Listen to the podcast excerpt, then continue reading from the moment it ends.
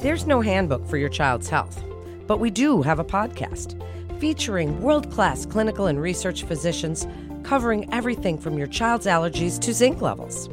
This is Kids HealthCast by Weill Cornell Medicine. I'm Melanie Cole, and I invite you to listen as we discuss normal sleep habits for kids and, during the pandemic, what is happening with our children and sleep. Joining me is Doctor Haviva Veller. She's the director of Weill Cornell Medicine's Pediatric Sleep and Breathing Disorders Center. Doctor Veller, it's a pleasure to have you with us. This is a really great topic, and before we get into COVID and what it is doing to our children and sleep, tell us about the importance of sleep for our overall health and for our kids' overall health. I am so happy you asked me that question, because sometimes people feel like sleep is redundant. You just lay there, but there's so much things that happen during sleep. It's an essential function. It allows our body and our minds to recharge and refresh. It boosts our immune system. So if you have a wound during sleep, that's when it heals. When you have inflammation, sleep actually treats inflammation. If we sleep deprived, it impairs our ability to concentrate, think clearly, process memories. Believe it or not, but if you don't sleep enough, you're going to gain weight.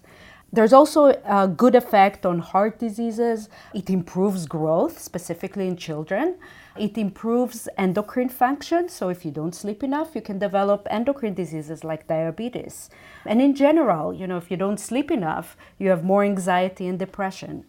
Well, you're certainly right on with all of those, and I'm so glad you mentioned the link between things like diabetes and obesity, because these are issues with our children now in epidemic proportions that we're seeing.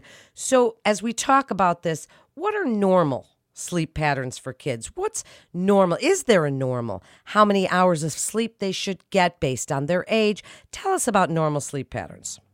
So this is probably the first question I get asked by parents, is how many hours my child needs to sleep?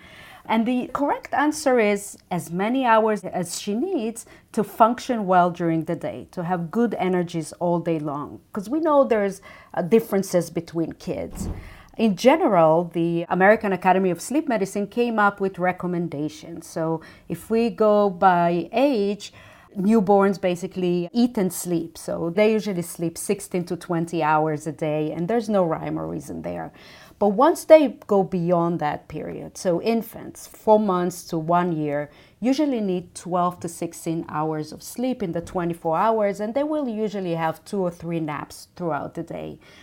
Toddlers, so we're talking about one to two years, usually needs about eleven to fourteen hours. They usually take two naps throughout the day. So around a year and a half, they will drop one nap and will stay with one. Preschoolers, so three to five years old, usually needs about ten to thirteen hours. Around four, that's when kids usually give up their one nap. Not to say that some kids will continue to nap and some will drop their nap earlier, but this is on average. Grade schoolers, so the six to twelve-year-olds usually needs between nine and twelve hours. So of course, the six-year-olds will need longer sleep.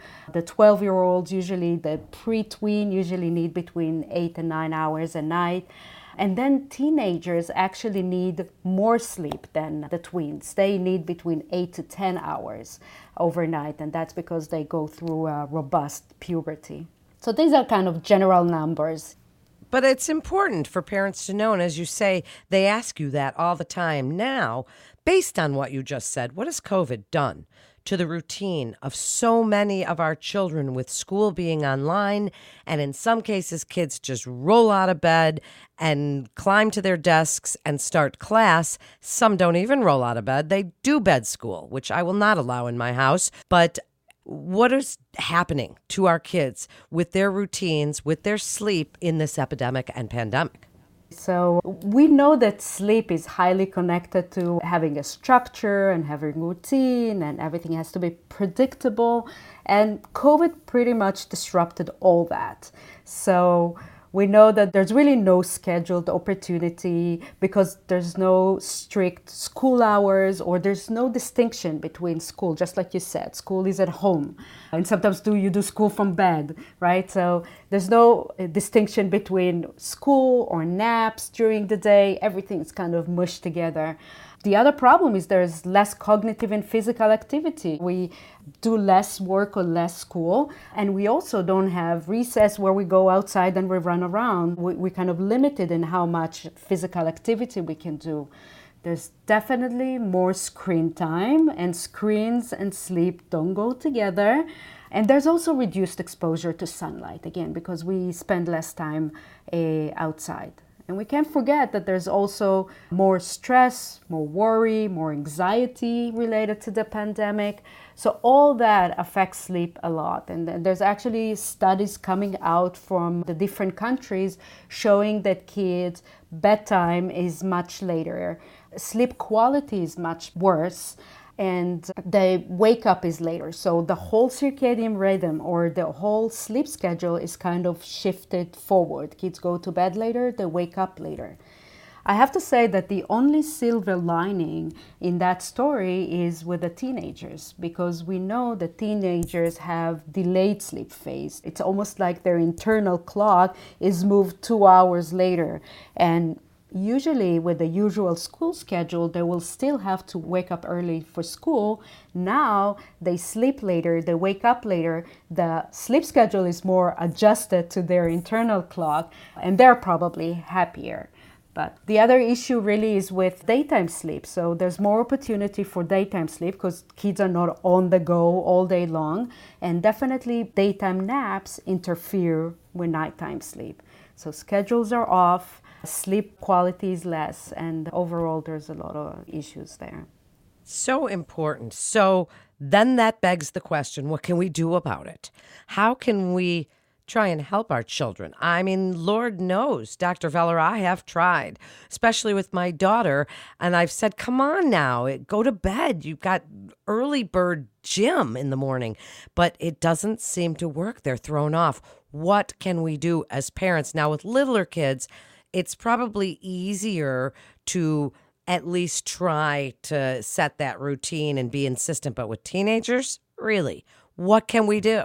I believe that even teenagers can understand the problem. And what you do with older kids that you cannot do with younger is engage them in the process. So kind of talk about how changing routines and how the pandemic affected their sleep and their well-being, and what things you can do to improve that. And really with sleep is you go back to basics. Keep a good sleep hygiene. When you go to bed, the room has to be dark and on the cooler side, which is more conducive for sleep, and should be quiet. So there shouldn't be T V playing in the background. If you like to fall asleep with music, light music, nothing loud, and keep everything turned down so there's no light in the room. Keep a set schedule. I can't stress that enough, both for the younger kids and the older kids. Because the pandemic kind of mixed up our schedule, it's important to create a set schedule. So go to bed at the same time and wake up at the same time. Our brain falls into routines, and if we go to bed exactly the same time every day, our brain will already be ready to fall asleep at a certain time. So by training our brain and, and setting our internal clock to a set time, it can really improve our bedtime, and it also helps with people that suffer from issues with falling asleep and insomnia. Sometimes teenagers tend to kind of have a set schedule during the weekdays and then sleep in through on the weekends. And what you have to remember is that what you do by that is you go to sleep all day on the East Coast and then fly to the West Coast over the weekend and then expect your body to go back to the East Coast schedule on Monday. That doesn't really work. So even on the weekends, which I think it's probably the hardest recommendation to keep, but try not to sleep in too much, try not to go to bed too late on the weekends. Another big thing with kids is to avoid screens. And I know even the little kids, sometimes you have no option but just to have them exposed to screens. Screens project very bright light, specifically the blue light. and it changes our circadian rhythm because our brain gets the hints for when it's time to go to sleep by the outside light. The best example is in the wintertime, like now, when the days are shorter, we get tired earlier. But in the summer, when there's sun until eight, by nine, we still feel full of energy. And that has to do with the light cues that the sun gives us, and also by a hormone that our body is making called melatonin. So melatonin is what makes us feel sleepy. If you look at screens at night, you kind of block the melatonin that our body is making, and our brain thinks it's still daytime and it's still awake. So shut down your screens and expect to fall asleep right away does not happen.